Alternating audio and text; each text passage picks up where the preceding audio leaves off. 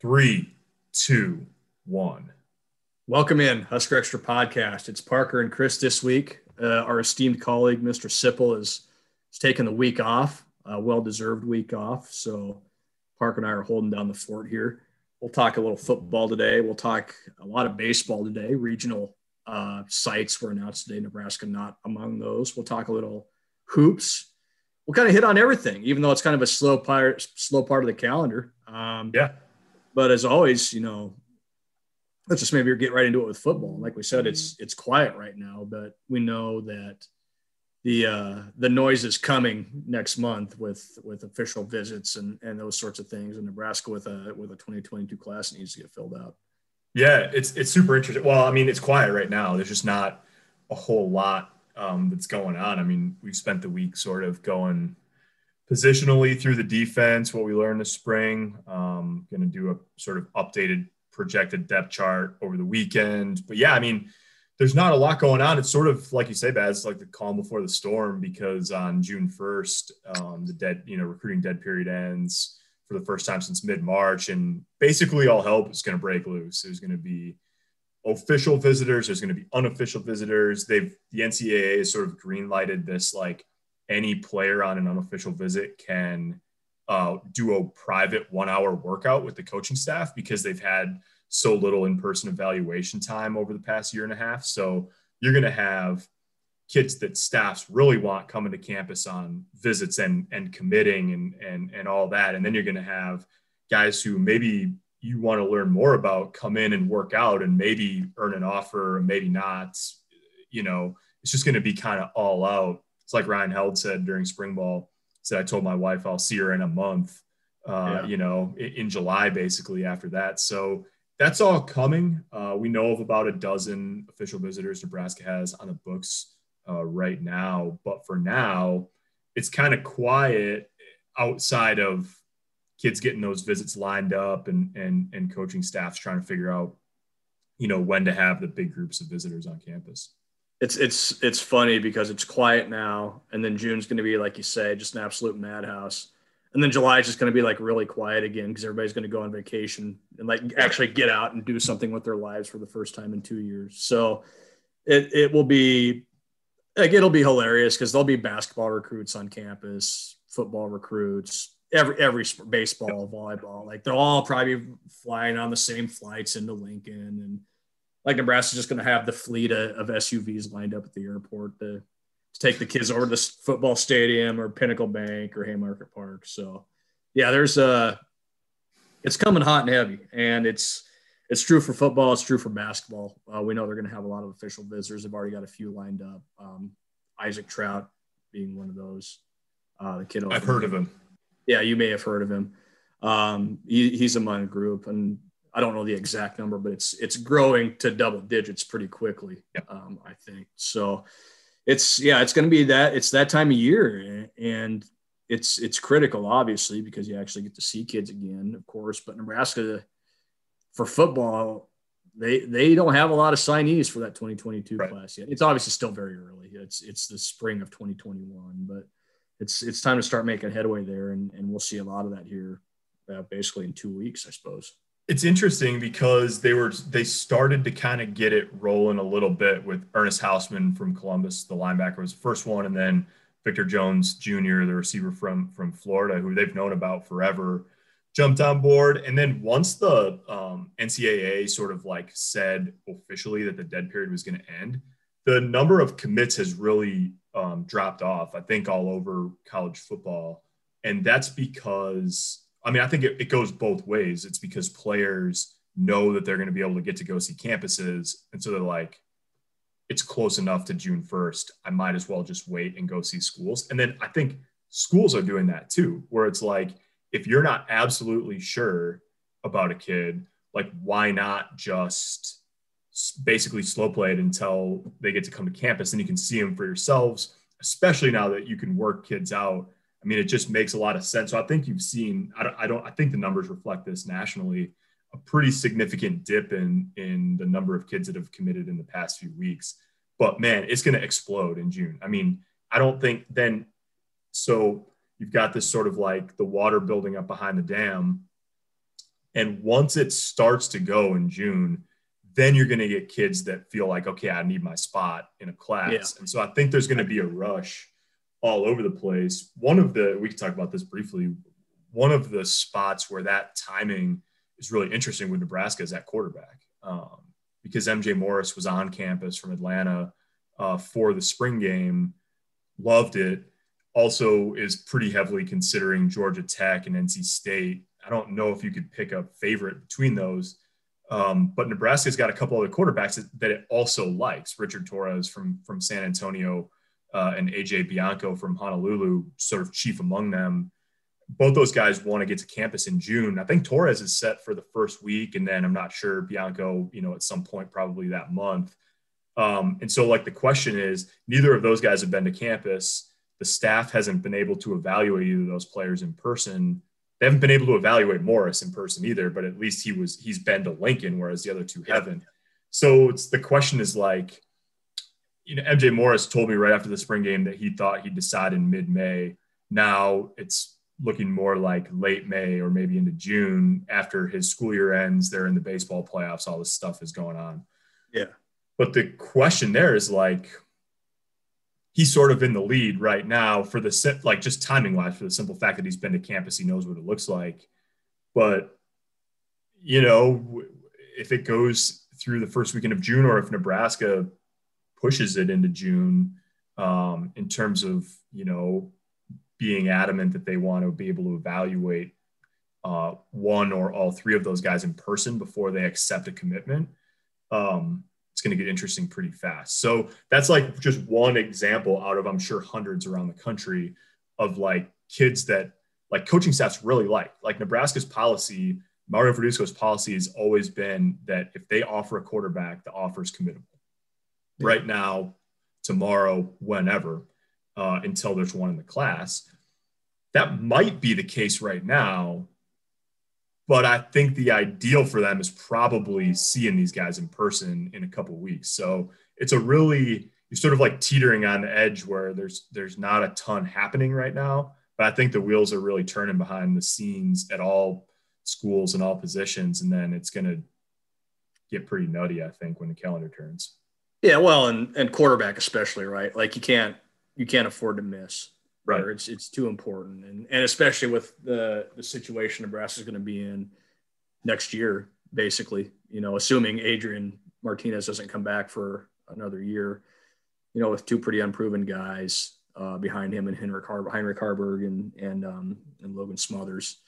So yeah, you, you have to get that right. You have to be able to see those guys, and of course, you want to see guys at every position. You want to see how a how a linebacker works in space or how a defensive back can move his hips and, and get going and change direction. But quarterback is just so important. And we know how important it is to Nebraska's offense. So, yeah, being able to get those guys on campus, massively important. Um, same, same for basketball. If you want to get a point guard on campus, how does, how can he run an offense? You know, how does he fit into what you want to do? So that's, you're right. It's, and we all have our opinions on, on the recruiting world. I certainly have mine. I'm not a not a fan of all that, but it, it it makes, like you said, it makes for a fascinating several weeks here coming up uh, for football first and foremost, and and quarterback first and foremost, but also for for every sport and just seeing those kids in person again.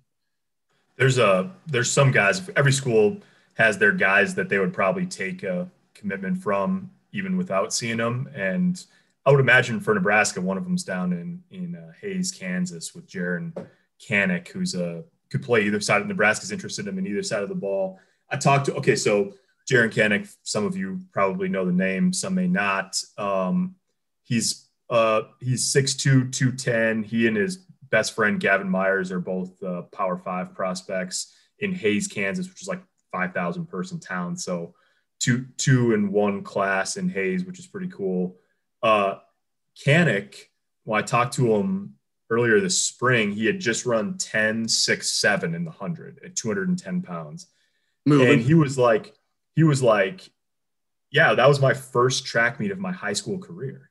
And I was like, how is that possible? What? Uh, yeah.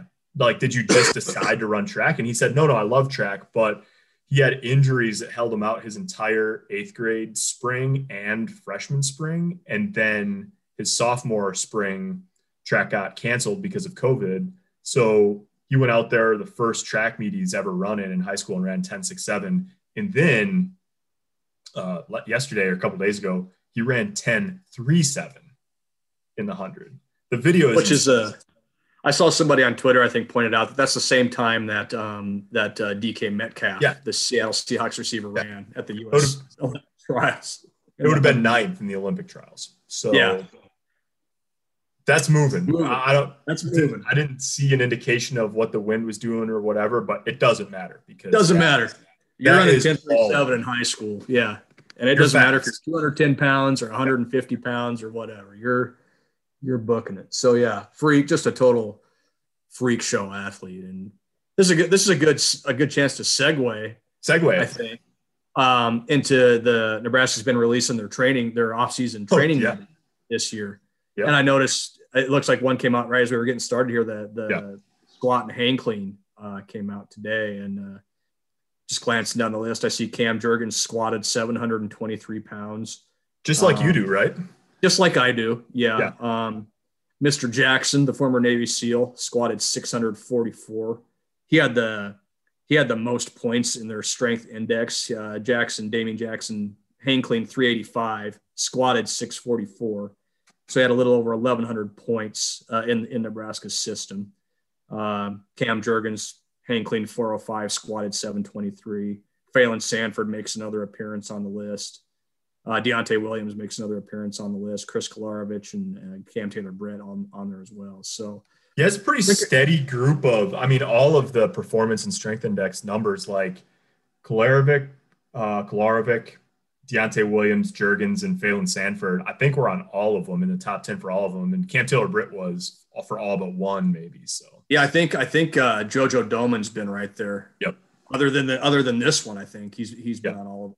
Too. So it, it- you you kind of had an idea probably going into it who some of the names were going to be. Like you knew Jojo Domann was a a pretty freaky athlete. You knew Cam Jurgens was a pretty freaky athlete. Cam Taylor Britt, but there's always those guys, and this even goes back to the old days when when they would release these numbers under Tom Osborne and and Boyd Epley, and you have a guy like Phalen Sanford come strolling in off the ranch out in Benkelman and and, and throw up you know 500 in the squat or whatever. What Phalen. San- Phalen Sanford's a perfectly legitimate storyline to talk about on May 14th, uh, in part because I, I, don't want, I mean, I don't want to make too big a deal out of testing numbers, but in addition to the testing numbers, he was running with the number twos at corner um, during the spring game. Now you could, that's in part because they, they've had injuries at corner. Um, Nadab Joseph didn't play because of an injury. Tamon Lynum was out most of the spring with an injury. Marquise Buford, the freshman, missed all of spring with an injury, and they've got Malik Williams coming in this summer. So that that room has some depth issues at the moment, but you know he did a nice job of taking advantage of those opportunities. So it was Cam Taylor Britt and, and Quentin Newsom as we expected on the red, and then the starting corners for the white were Braxton Clark and and Phalen Sanford. And Sanford was one of those guys who like you don't you don't think about when you think about the guys who are going to be like core special teams players for Nebraska. He might not be the first guy you think of, but he played the he he appeared on special teams the last five games of last year. Um, he had a he's got an interesting route to Nebraska. Not only is he a, a Benkelman kid who was at Dundee Stratton uh, High School and won six track state titles there Yep. uh, overall, but then he went to Hastings for his freshman year.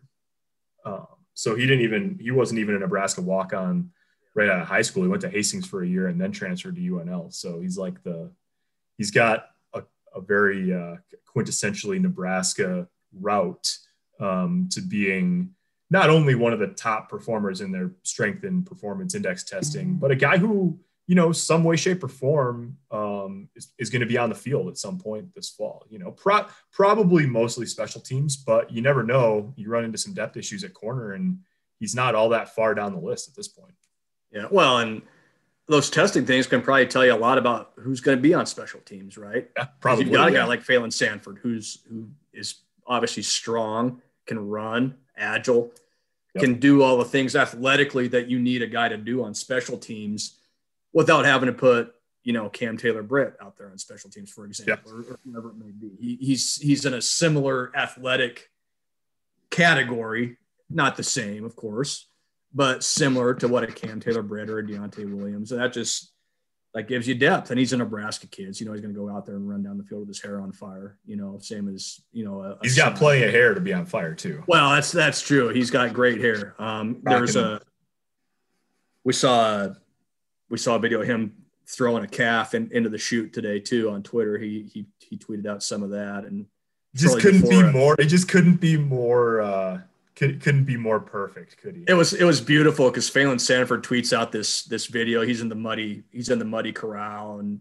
grab grabs the calf and chucks it down the chute. And then then a little while later, here comes Cam Jurgens in the in the Wranglers and the cowboy boots doing a slide protection, trying to get a steer to go back into the pan the other way and moving him back and forth. So it's just like it's like if, if it's almost like this stuff is coordinated with with an NIL potentially thing happen and a and a athletic department that supports that. So I mean, it's the just hype funny. train is off the tracks now oh, that we've had two farm videos on the same day. It's careening through the pasture at this point uh, with all the farm videos coming out. So no, but it's it's just it's just funny to see because you're right. Like obviously we know Cam Jurgens is like a freak athlete.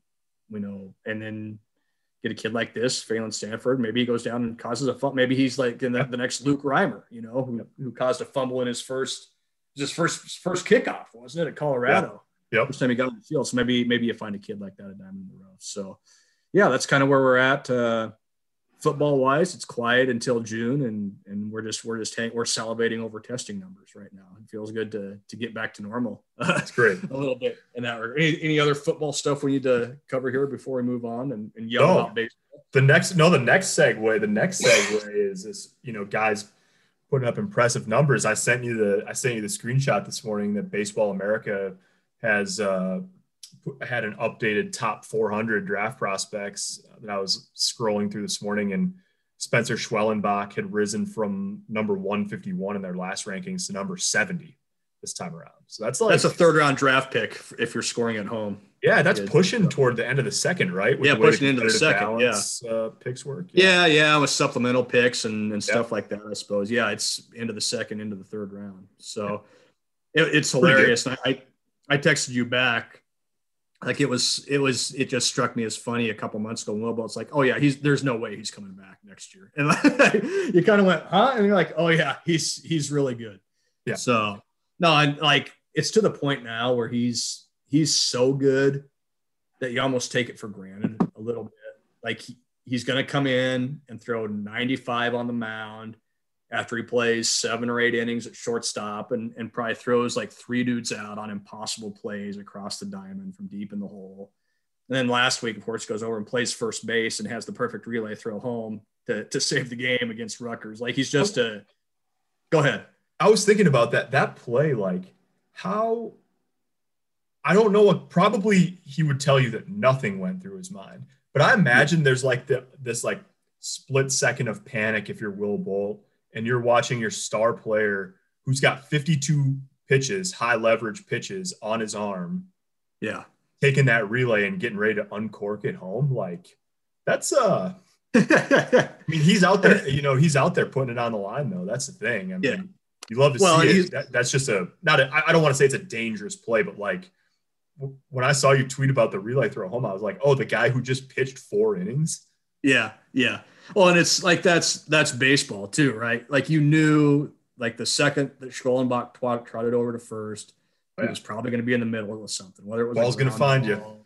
Ball, the ball always finds you, and that's why Will Bolt puts him out there, right? Like Will Bolt hasn't been shy about saying that, yeah, Spencer Schwellenbach's our best player. Like, and he's special. He's he's a great. He's all this. He's not. He is speaking of hype trains. Like Will Bolt's been driving the Spencer Schwellenbach hype train, and you know when he was talking about it in the preseason, he, he's he's been on the mound. He's out, lights out. We're kind of going, okay, yeah, like we've heard this before. Then that first time he comes out, and you just go, whoa, whoa. 97, yeah, 97 down at Purdue, and you're just going, holy crap! Like Will Bolt wasn't lying, and He's like Nebraska's Shohei Ohtani.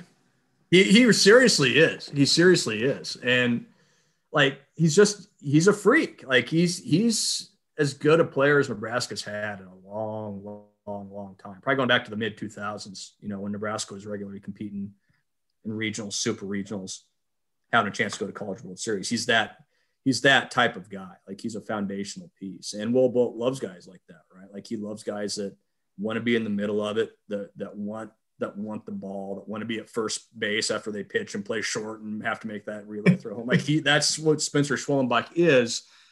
And that's what a lot of those guys on that team are. But Spencer Schwellenbach just happens to have like top two or three round talent. Yeah. and Yeah. so, I mean, you're talking about a potential Big Ten Player of the Year. You're talking about a potential national John Olerud Award winner, which goes to the the top two way player in the country every year. I think the I think the trophy is just like a bat like a bronze batting helmet that you wear like when you're playing first base, like John Olerud used to do. Look up John Yep. Olerud, kids. All you young kids. Come on, come on, kids. John Olerud. Toronto Blue Jays. Look it up. But no, he's a just a special player. And like you talk to him and like he's just one of those guys when you talk to him. You like you can tell he's a dude. Like it's just, oh yeah, I, I want the ball. I want to be out there. I want to be in that spot and I want to be that guy. So yeah, he'll be he'll be long gone next year and he's going to get paid a lot of money to play baseball and, and good for him. Uh, he's a he's a special player. He might get to go on the road to play in an NCAA regional before his uh, time in Nebraska's up. Yeah, his last game at Nebraska will be May 30th, um, whether he wants it to be or not. Um, NCAA announced today there are 20 preliminary host sites uh, for regionals, and they'll whittle that down to 16 on May 31st when they announce the NCAA tournament field. They're doing it differently this year, of course. With COVID, they wanted to announce these sites a few weeks ahead of time so you can have you know, all your testing protocols in place and, and things like that and be ready to go. And Nebraska put in a bid last month. Will Bolt talked about it. And at the time, I think they were 20 and seven and starting to get ranked and starting to get national attention. You're thinking, okay, well, Nebraska might be back in the business of hosting regionals, which they haven't done since 2008. And we're going, man, that'd be awesome. Regional at Haymarket Park in June. Like, weather's going to be warm. They'll have great crowds. And this is awesome. And Nebraska kept winning. And then Rutgers came to town and swept them three games. And all of a sudden that went out the window. And you, you start looking at the teams that, that are in this preliminary list, seven AC or seven SEC teams. Of course, there's that's no surprise. That was always going to happen. Three, three Big Twelve, three Pac 12, uh, I think three ACC, two or three ACC, and then some others sprinkled in there as well. And the one common thread among all these 20 schools is that they have, have all played non-conference games. And What do you know? what do you know? And, and if you'll recall, the Big Ten said we are not allowing our schools to play non-conference games this year. They will play a conference-only schedule. So what that means is not only is Nebraska not going to host, that means Michigan isn't going to host. That means Indiana isn't going to host, or Iowa, or Maryland, and that means your Big Ten champions at best going to be a two seed probably and playing on the road through through this whole thing because the super regional sites are going to come from these these 20 preliminary sites too. So you're talking about a power a power conference, one of the most powerful conferences in the country, sending its league champion on the road for the entirety of the well, sending all the teams to qualify for the NCAA Yeah. tournament on the road for the entirety of the NCAA tournament. And That's nice. That's nice, and it's just look, it's a long. How much that had that play, how much the no the no non conference played into this, who knows? But you start digging into it, and you realize it it probably had something to do with it uh, because look, Nebraska couldn't go play, you know, Southern Miss, for example, who's Yeah. a, who they couldn't go play Gon- Gonzaga, who's who's a host, and if you look at Gonzaga's non conference, they did, excuse me, they did what you know, Nebraska or Michigan or somebody else would have loved to do. They went down and played TCU at TCU, who's probably going to be the number two national seed, and took two or three from TCU. They proved it. They beat Kansas State. They beat Oregon State. They beat Washington, who made the CWS in 2019. They beat Washington State. They went on the road and beat all these teams. You know, Louisiana Tech, same thing. Played had a strong non-conference. East Carolina's 33 and 10, has beaten North Carolina a couple times this year. They they proved themselves in the non-conference. And yes, these teams have have gaudy records. You can throw Charlotte in there, you know, Louisiana Tech, Pittsburgh. These teams have been good in their leagues, but they've also proved it outside of the conference too. And and that's that makes it makes what happened today for Nebraska certainly and, and for the other schools in the league, it makes it sting that much more because everybody knew when this schedule was announced, that was the first thing out of everybody's mouth. Well, it, they're they're screwed because they're not playing non-conference games. They're not playing midweeks. And now look, now you're seeing the result of that. There's no Big Ten teams hosting, and you know, in Nebraska, Michigan, Indiana are all going to have to go on the road and try and do it. Yeah, it's it's it's tough because it's the the non-conference thing. I mean, obviously, it gives you a chance to build your own resume, but it also helps put in perspective other things that happen over the course of the season. Like if Rutgers puts together, I mean, Rutgers has been tough this year in the Big Ten. If they put together a nice non-conference season like that, getting swept is still by Rutgers at home is still going to be damaging to your resume, no doubt about it. But it might be slightly less damaging had Rutgers put together a non-conference schedule like it or record like it appears they would have been capable yeah. of doing, given how they yeah, played. Rutgers goes so it's like, yeah, it's your own resume and it's it it builds in context for other things that happen over the course of league play. Yeah, and you know, yeah, if Rutgers goes and plays UConn, who's a traditionally a strong team in the Northeast, and and picks two or three or three or four from that, that makes it look different, you know. And now you're talking about not only are you not hosting, but let's say Nebraska finishes third in the Big Ten, third or fourth, they win 28, 29 games, whatever it may be. You're sweating come yep. come May 31st. You might not even get in and you're going to be 28 and 16, 29 and 15, you know. The only guarantee the Big 10 has right now is that their league champions getting in. And that's it, you know, and you start looking down the RPIs of the schools in contention. Michigan's isn't good. Nebraska's is in the 80s right now, I believe. Indiana's is low, you know, and so if you're looking at the third or fourth place team in the Big 10, you're comparing them to the the fifth, sixth, seventh, eighth place team in the ACC or the Pac 12 or the SEC or the Big 12, who are you taking? You know, you're taking right. the team that played non conference or you taking the team that finished third in its league and didn't play anybody else. So it just, it shows you how fine the line is for Nebraska. And it shows you too how kind of short sighted this decision by, from the NCAA was because you're announcing these sites with three weeks left in the year and who's to say Nebraska doesn't go out? They still play Michigan three times and play Indiana twice, yeah. plus weekend against Northwestern. Who's to say Nebraska doesn't go? I don't know. Wins ten games down the stretch. You know, finishes thirty three and eleven. And no chance to host, but they got hot at the end of the year. Now you're going down to Fayetteville to play Arkansas, or going down to TCU or whoever it may be, and you don't even have an opportunity to host, even though you're hot. Yeah. At the end of the year, which is what happened in 2005. Basically, Nebraska got hot at the end of the year hosted a regional, hosted a super regional, went to the CWS, you know, so it's, it just, it hurts the Big Ten in so many different ways. And, you know, and Will Bolt will be the first to tell you, well, oh, we've got, we just got to take care of ourselves and we just got to win games. And that starts tonight, of course, with Northwestern. So you win enough games, it doesn't matter. But if you don't, I mean, there's a lot of pressure on these three games, the four games next week, and the three games home in Michigan to end the year because the the margin for error is, is basically zero unless you know you're going to win the league championship. So, fun times. Good luck. Right. Good luck, Nebraska. Good luck, Michigan. Good luck, Indiana. It's like being a Big Sky hoops team. Like, yeah, exactly. And look, let's let's be fair. Like most projections have three Big Ten teams getting in, but we all know what projections mean too. At the end of the day, we don't know what the NCAA committee is going to. Decide. Yeah, especially I mean, especially given I mean yeah, there's three Big Ten teams in the projections, but it's not like the it's not like the NCAA is the one putting out those projections. The NCAA yeah. clearly didn't think much of the Big Ten's candidates to host regionals. So who's to say that that line of thinking doesn't extend to how they exactly. think about the field in general? And and now you're talking about we mentioned Nebraska play Nebraska, Indiana, Michigan, all three play each other down the stretch here. Indiana's at Michigan this weekend.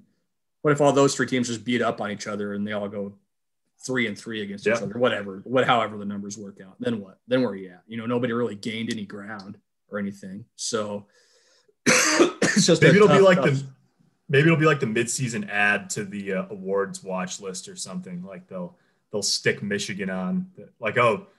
Guy's got 50 catches six games into the year. He should probably be on the Biletnikoff list. Like yeah, exactly. hot and they. So yeah. sorry guys, it's 21. Oh yeah. Oh, oh, Michigan's won 12 in a row. Let's we'll we'll throw them in there we'll make them the 14 seed. So I doubt it. No, yeah, it, it won't happen. Um, it's just it's a tough spot. It is what it is. Um, I'm sure if you got Will Bolt and staff behind closed doors, they'd they'd be happy to share their feelings about how they think it went. but they're gonna they'll fight the good fight and they'll tell their guys, look, we got to worry about tonight against Northwestern, and, and then we got to worry about tomorrow, and then we got to worry about Sunday, and then we'll worry about next week. And winning solves a lot. Winning solves a lot of problems. If Nebraska keeps winning, they'll be fine. But at the end of the day, like we said, the only guarantee is if you win the league. So I mean, that's goal number one for Nebraska right now, and that's what makes all these games just so hugely important on the stretch.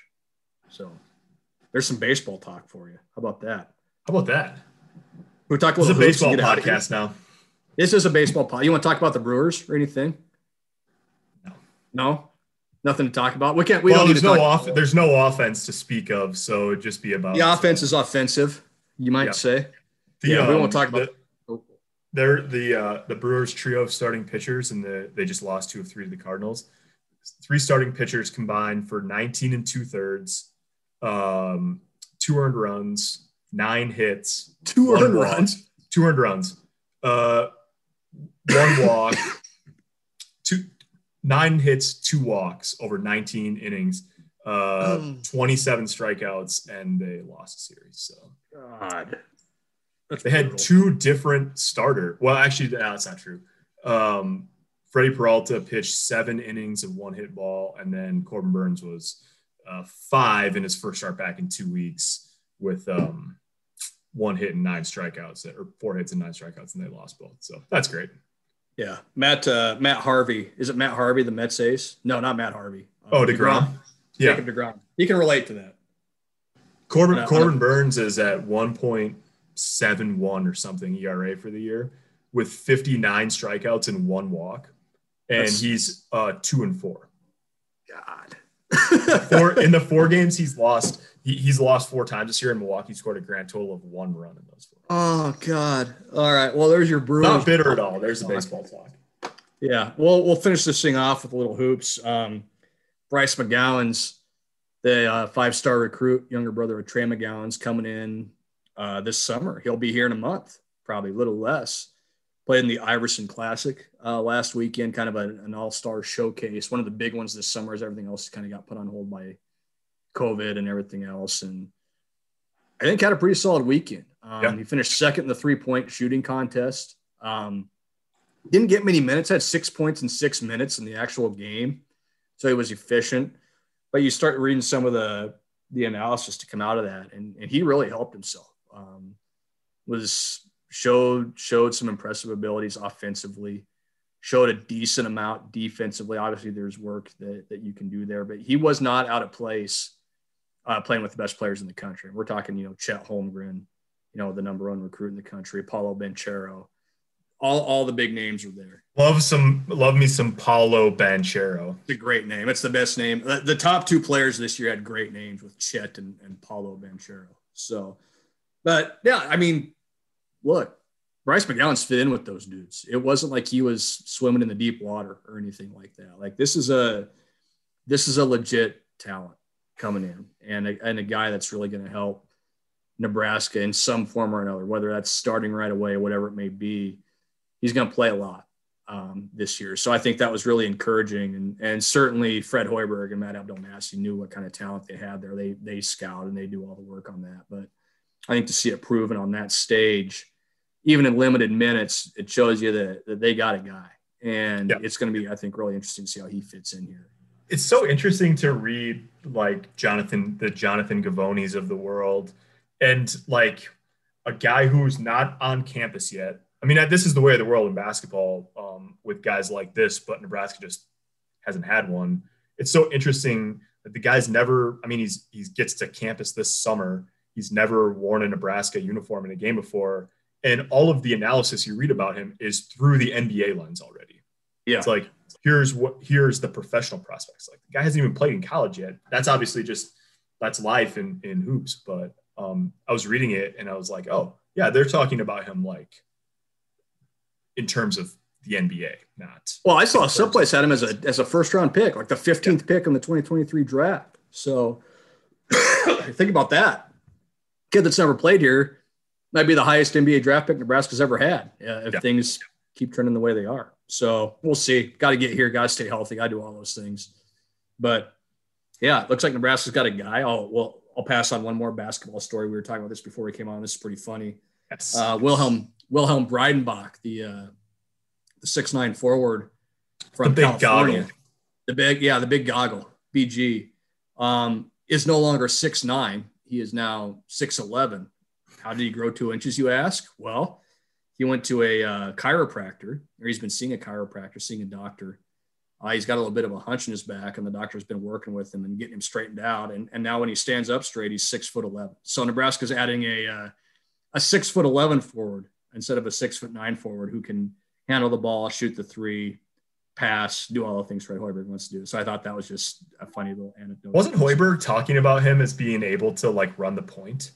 Yeah, he was asked um, when we talked to him last, you know, who's going to be your point guard? He said, well, you know, we have Trey McGowens, we have Kobe Webster, this, that, the other thing. Oh, we, you know, we could have Wilhelm Breidenbach bring the ball up too. He's been doing that for his high school team in California. And we all kind of went, oh, the, the six, nine forward who's playing point guard for his high school team in California right now. So I say 6'11". right now, yes, now, now 6'11. I say now because California's playing their basketball season in the spring. So, uh, Wilhelm's in the middle of his of his senior season of high school ball. So once he fin- he'll finish that in the next couple weeks, then pretty much come straight to Nebraska and dive right in. So just a, I think a fascinating. This roster is like so interesting to me. Like there's just so many high level guys on it. I think, and what does that mean for the Big Ten? Who knows? But there's there's going to be some competition in practice, and there's going to be some some intriguing guys, and we'll see what it looks like uh, come November, into November, beginning of December.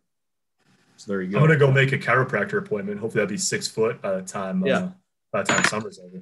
There you go. You got to get stretched out for the for Yeah, the summer months to come. yeah, so maybe I'll join you. I can maybe I can get to six foot two. My fellow my fellow sub six footer. So you keep dreaming. we'll keep yeah we'll keep dreaming. You can wish in one hand and you know what in the other and see which one fills up first. So on that note, we're gonna wrap this baby up. We'll talk to you guys next week. Um, it'll be me and Sipple next week. So this podcast may or may not get recorded next week. We'll see. I'm not real sure yet, but until then, we'll talk to you guys soon.